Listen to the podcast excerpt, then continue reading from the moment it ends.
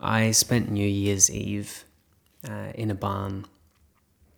A two day old orphaned calf wasn't taking to the bottle. I was 90% sure we would lose him by sunrise. So, my mate and I spent the night taking turns sitting in the straw trying to coax the little guy to feed. It was a quiet time to reflect on the past year. What were the best things about it?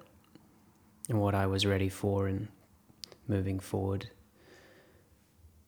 Surprisingly, during the night, Rufus began to suckle. And by the time morning arrived, he was guzzling down a litre at a time.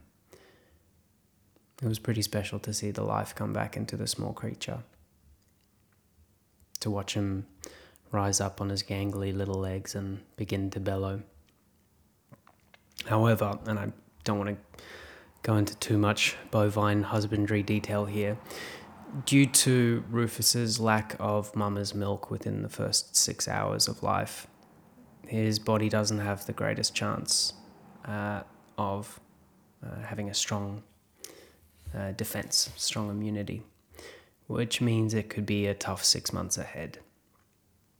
There is a high probability he will get sick.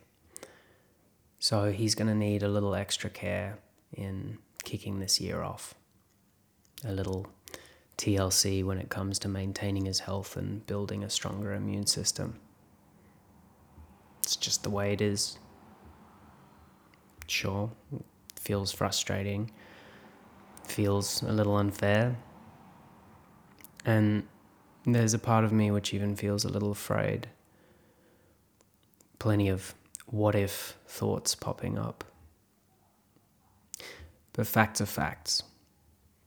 So, time to grow. Fact I don't know how to raise an orphaned calf well. Here is a skill set which I would like to get better at. So I think it's an important time for me to ask myself two questions. Firstly, do I believe I can get better at the skill? And secondly, how do I overcome the fear required for me to get better at this skill? I love the second question because it, it brings up a non negotiable. In trying to improve myself at something, I will be stepping out of my comfort zone and that means fear is guaranteed to raise its head. Thank you, brain and body, for trying to keep me alive. So there will be moments where, despite my intentions, my focus, tenacity, willingness, I will feel afraid. And I will most likely have some thoughts and feelings and physiological reactions which make it uncomfortable for me to keep going making it easier for me to seek comfort and distract myself with pleasure rather than doing what will make me fall asleep with pride and gratitude.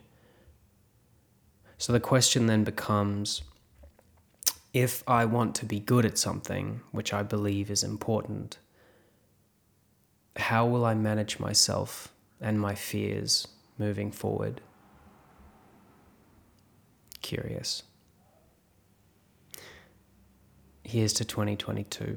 And thank you for the reminder, Rufus. Thanks for listening. I, I hope you got something out of it. I release an, uh, a weekly article called Start Again Mondays. So if you want, just head to michaelsheasby.com forward slash articles and subscribe. Um, I love hearing from you guys. So if you have a question or you want to work together, feel free to email me at info at michaelsheasby.com.